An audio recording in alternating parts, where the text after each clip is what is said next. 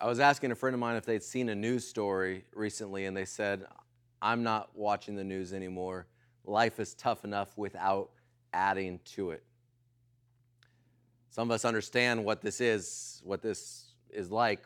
The last thing we want to do when we're having a bad day is to hear more bad news. And, and if you ever feel that way, that, oh, why did I have to hear this after having a bad day, then you might be able to relate to today's message. You might be able to relate to the, to the letter that was sent to the church of Smyrna by Jesus himself. In this, our second sermon in this sermon series, Seven Pictures, in which we are looking at seven pictures based on the seven letters written to the seven churches in the book of Revelation. These seven pictures give us insight into, into the characteristics, the, the actions, the beliefs of God's people as we come to the last days of Earth's history. Last week we were in Ephesus, and this week the mail truck is going 40 miles northwest to deliver deliver another message to the city of Smyrna, to the church of Smyrna specifically. And so we begin in Revelation chapter 2 and verse 8. Revelation chapter 2 and verse 8. If you have your Bibles, go ahead and open them with me. Revelation chapter 2, and we're going to read starting verses 8 and 9. And to the angel of the church in Smyrna, write the words of the first and the last who died and came to life. I know your tribulation and your poverty then in parentheses, but you are rich. And the slander of those who say that they are Jews and are not, but are a synagogue of Satan. We'll come back to verse 8, but first I want to focus on verse 9. Three issues, three issues are facing this church. And, and, and actually, there's the third issue, I believe, is contributing to uh, the former two issues. They're facing tribulation. They're facing tribulation. Some of your Bible translations will say affliction or distress and poverty.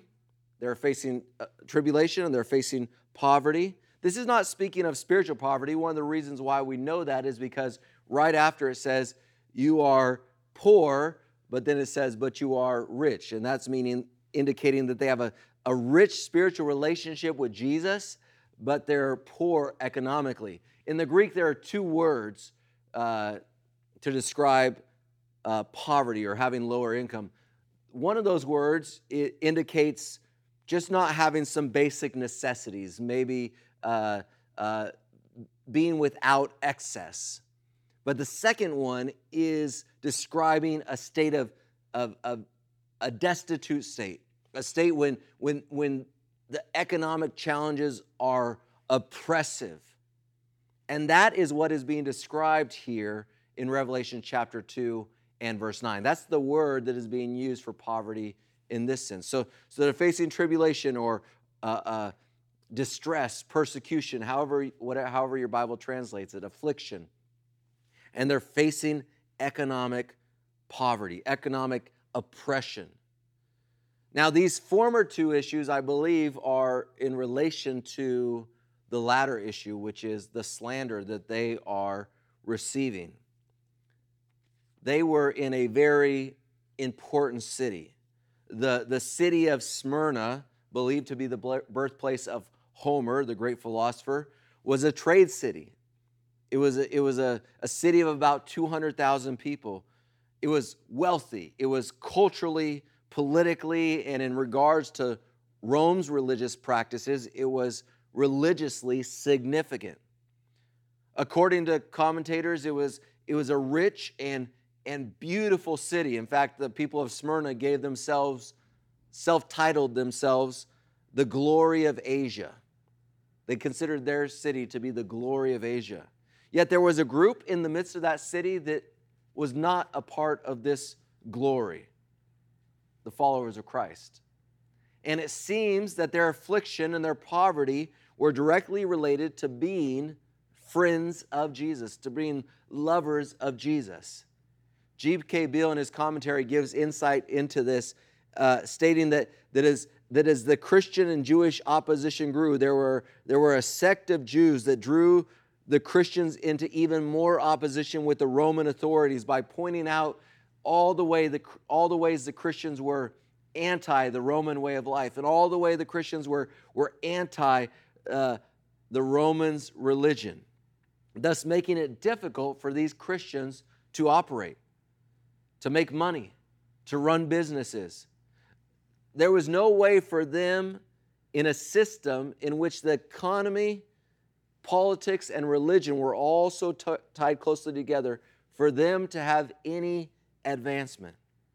And so they are under this oppression, this tribulation, this struggle.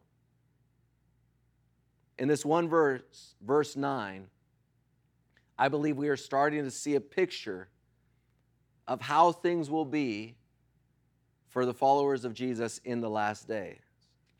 Remember that these seven letters were addressing very real issues that were happening within those local churches in their time and their history. But we also believe, Seventh day Adventists believe in something called historicism. And that is the method of interpretation of biblical prophecies which associates symbols and with historical persons, nations, or events. And so we believe that this also represents a time period of history. But I also agree with Dr. Sigve Tonstad, who is a professor of religion at Loma Linda University, who in his commentary on the book of Revelation states that, that the thrust of these passages, the thrust of the messages to the seven churches, is not simply Roman, it's not simply first century, but it is human.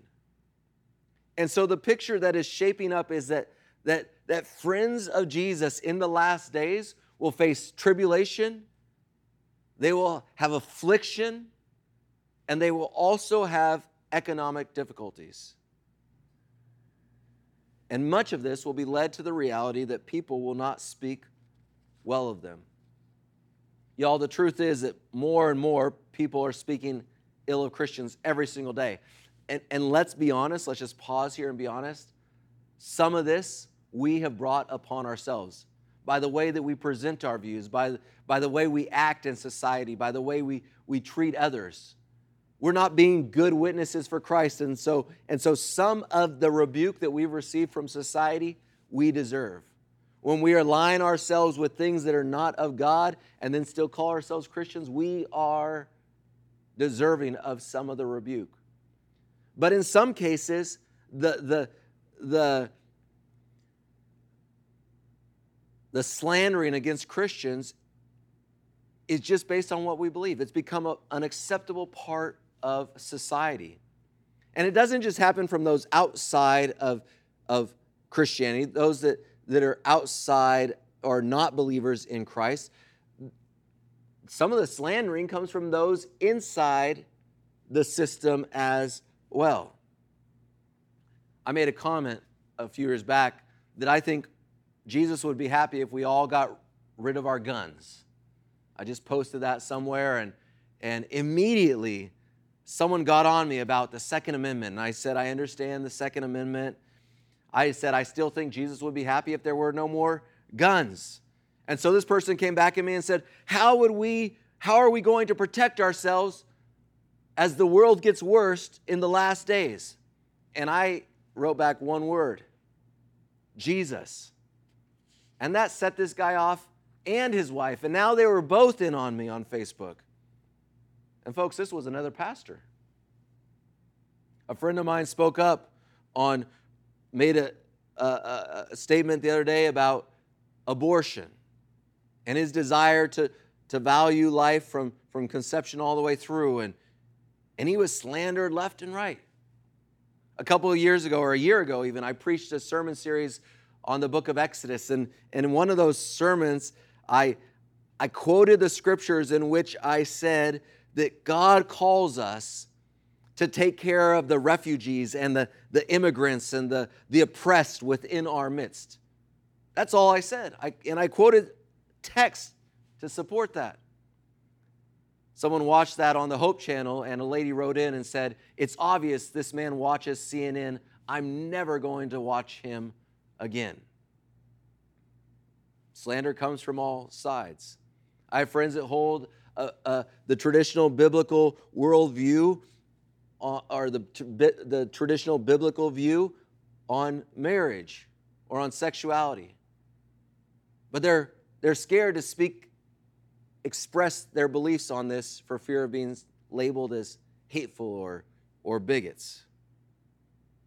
These things are, are just minor things, though, in regards into what is to come. Those are little spats, little, little moments into what is to come in the last days. Hear the words of Jesus from the Gospel of John.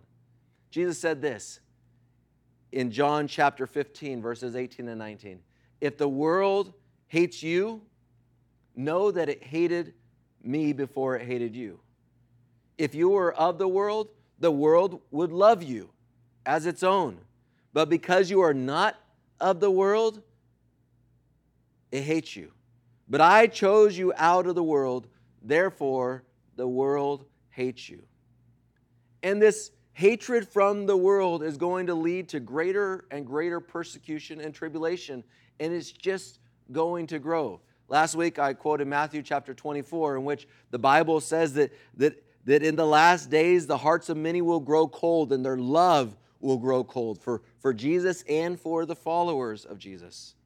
2 Timothy chapter 3 and verse, uh, verses 1 and 2 Timothy chapter 3 and verse 13 say the following But understand this, that in the last days there will come times of difficulty. And difficulty is an understatement. Indeed, all, the Bible continues, all who desire to live a godly life in Christ will be persecuted. If you read this book and you live according to the principles of this book, you will be persecuted.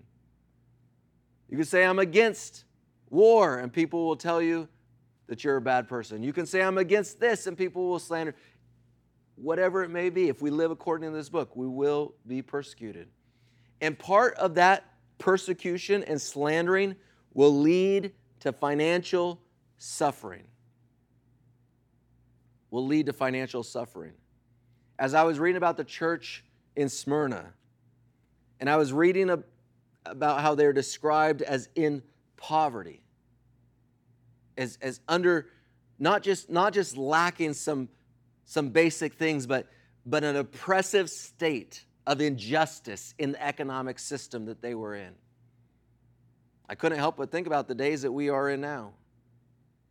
And I thought about, about what is to come for some of us that are, that are followers of Christ and what will be. I thought about all the teaching in the Bible that is about money. I thought about the system that God established of, of, of developing tithes and offerings and how lucky we are to have it. And I believe we're lucky to have it because I believe in part Jesus has set up this system of, of tithes and offerings to prepare us for the last days. Matthew chapter 6 and verse 20, verses 19 through 21 says, Do not lay up for yourselves treasures on earth where moth and rust destroy and where thieves break in and steal. But lay up for yourselves treasures in heaven where neither moth nor rust destroys and where thieves do not break in and steal. For where your treasure is, the Bible says, there your heart will be also. Every time we choose to live on less and to give more to God through our tithes and our offerings, every time we choose to live on less to give more to others who are in need, to help the needy among us, we are strengthening our dependence on Jesus. And thus, we are preparing for the times when our money will be of no value because of our loyalty and faithfulness to Jesus. The times are coming when those who are faithful to Jesus will feel the economic oppression that Smyrna did if we choose not to compromise. The Bible tells us those days are coming. That's not just my opinion. We have this passage in Revelation chapter 2, this, this picture of a, of a church that is oppressed, that cannot operate in an economic system in which religion and politics and the economy are tied together.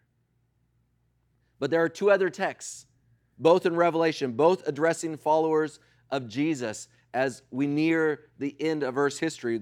One of the, and both of them are in the book of Revelation. Revelation chapter 13. We see the picture of two beasts. These beasts are symbolic of entities that the devil will use to per- persecute the friends of Jesus in the last day. That is a sermon for another day. But notice one of the tools that will be used to persecute lovers of Jesus, persecute us in the last days. Revelation chapter 13, verses 16 through 17. Also, it causes, this is speaking one of the beasts, also it causes all, both small and great, both rich and poor, both free and slave, to be marked on the right hand or the forehead, so that no one can buy or sell unless he has the mark that is the name of the beast or the number of its name. No one can buy or sell. This is talking about an economic system that is set up to oppress people that are followers of Jesus. Smyrna was having difficulty existing in a city where religion, politics, and economy were closely linked together. It will likewise be for us, and we can already see the underpinnings of it, where, where there's this, this dangerous merger between Christianity, the political system, political parties, and our economic system. What we believe will ultimately become counter to our nation's politics and even to some of the broader churches' religious politics, and we will suffer economically, the Bible says. We won't be able to buy or sell. In other words, we won't be able to operate in that system. There's another text that is interesting about this as well. Revelation chapter 18. Revelation chapter 18, verses 2 and 3. Fallen, fallen is Babylon the Great. Babylon represents the things and the systems and, and the, the secularism of this world, the powers of this world. She has become a dwelling place for demons, a haunt for every unclean spirit, a, a haunt for every unclean bird, and a haunt for every unclean and detestable beast. For all nations have drunk the wine of the passion of her sexual immorality, and the kings of the earth have committed immorality with her, and the merchants of the earth have grown rich from the power of her luxurious living. There's a lot of prophetic language in this passage, but let me sum it up this way Babylon, as, as, as a power of this world, and those that align to it have grown rich. This doesn't mean, let me say this, this doesn't mean that every person that is rich now is aligned with Babylon. But there is coming a day when people, even people of God, will be forced to choose to be aligned with the systems of this world, the corrupt and wicked ways of this world, the, the, the political structures of this world to protect their money or to gain money while at the same time, the true friends of Jesus, as we read in Revelation 13, will not be able to function economically. There will be a time when that choice will be presented to believers in God. This is the picture we are getting from Smyrna. This is, is the, the picture of that church that is, that is shown to us. And as, as Tonstad said, this is not just a Roman or a first century picture, but this is a human reality. But remember how I said at the beginning when you're having a bad day, the last thing you want to hear is more bad news. The reality of the church Smyr- is that Smyrna is suffering. They're suffering daily. They're suffering tribulation. They're suffering slandering. They're suffering economic ruin, all because of their love for Jesus. But then verse 10 happens there in Revelation chapter 2. Verse 10, which it reads Do not fear what you are about to suffer. Behold, the devil is about to throw some of you into prison that you may be tested, and for 10 days you will have tribulation. Be faithful unto death. What? We're going to suffer more? This is the people having a bad day, turning on the news, and getting more bad news. Wait, wait, wait. So we're under tribulation, affliction, distress. We're economically oppressed. We cannot operate in the city in which we live. And now you're telling us we're going to suffer more? We're going to face prison? Some of us are going to die? Summing up the church of Smyrna's experience, it would be this life is rough, don't worry, it will get worse. Brothers and sisters, I know this is not the sanitized version of Christianity that we have often seen out there. This is not the sanitized version of Christianity that, that we've become used to in the United States of America and other first world places. We need to understand, though, that what Smyrna went through is part of the picture for friends of Jesus as we get nearer and nearer to the end of time. What was that Second Timothy verse again? But understand this that in the last days there will come times of difficulty. Indeed, all, all who desire to live a godly life in Christ will be persecuted. Following Jesus for us, brothers and sisters, has to be more than WWJD bracelets or WGTS on the radio. Following Jesus has to be more than a singular event of going to a church service. Following Jesus has to be more than, than the excitement we get when we go to a Christian concert with smoke machines and, and crazy lights. Following Jesus has to be more than a cultural experience. None of those things will sustain us through the picture of our future we have laid out before us from the church of Smyrna. What will sustain us? There is only one thing. In verse 8, Jesus introduces himself to us in this way the words of the first and the last who died and came to life. The title has so much meaning for Christians, especially for Christians who are suffering. Come what may, this is what this title is saying. Come what may, from the first day of life to the last day, the risen Christ is with us. Come what may. I'm going through through through economic challenges. Come what may, Christ is with me. I'm destitute because what I believe for Jesus. Come what may, Jesus is with me. Because of my because of my beliefs, my my my my spouse has left me, my children have abandoned me. Come what may, I have Jesus. I am slandered because of what I believe. My, my friends speak ill of me. Come what may, I have Jesus. I'm imprisoned because of my beliefs in Jesus. Come what may, I have Jesus. I may lose my life because of what I believe. Come what may, I have Jesus. To quote William Barclay, the risen Christ is the one who has experienced the worst that life could do to him. He had to die the agony of the cross. No matter what happened to the Christians of Smyrna, Jesus Christ has been through it. Jesus Christ can help because he knows what life is like at its worst and has experienced even the bitterness of death. The picture of Smyrna paints of us for us this. The struggle is real, but Jesus is realer. And I know realer isn't a word, so don't write me.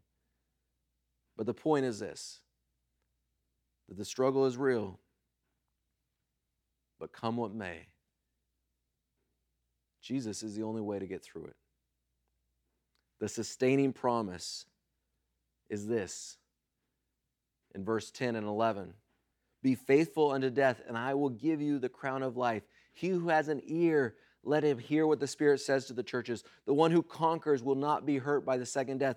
There is nothing in this letter to Smyrna that says things are going to get better on this earth. Poverty here, remember, riches and blessings in the eternal kingdom of Jesus. Persecution here, remember, love and peace and full acceptance in the eternal kingdom of Jesus. Prison here, remember, freedom and grace and eternal joy in the eternal kingdom of heaven. Death here, remember, life eternal in the eternal kingdom of Jesus. Is your Christianity built on Jesus and Jesus alone? The Christianity that is coming for us, the Christianity that is in our future, is not what we grew up in. It's not roses and daisies. This is going to sound weird, but when I was thinking about my sermon, and this is not in my notes, so maybe I shouldn't say it, but when I was thinking about my sermon, some reason Barbra Streisand popped into my head.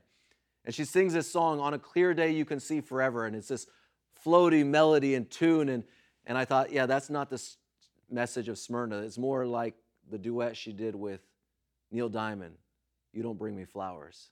This world is not going to be bringing us any flowers. It's not coming up roses as we go closer and closer to history. So, so all of that is not going to sustain us. Only thing that can sustain us is Jesus.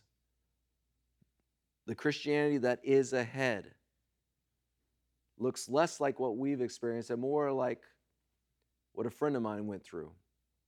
A friend of mine who was also a former member of a church I pastored in Georgia. As a teenager in Indonesia, she commuted from her village into one of the major cities to work. And there in the city, she got connected to some Seventh Adventist Christians. And, and, and at her work were these other Seventh Adventist Christians working. And, and after a while, they invited her to some meetings. And, and so each evening after work, she would go and she would attend some of these meetings that they invited her to. And, and slowly but surely, this, this picture of Jesus, these beautiful truths of Jesus that were being painted for her, touched her heart and, and moved her, her, her, her conviction to follow him. She saw that, that this Jesus that she was hearing about from, from the Word of God was, was, a, was a person that she wanted to make her best friend. And so she made that decision. She made that decision to give her life to Jesus and, and to follow Jesus as a, as a teenage girl. And after one of those meetings, she was baptized. Word of her decision arrived at her village before she did.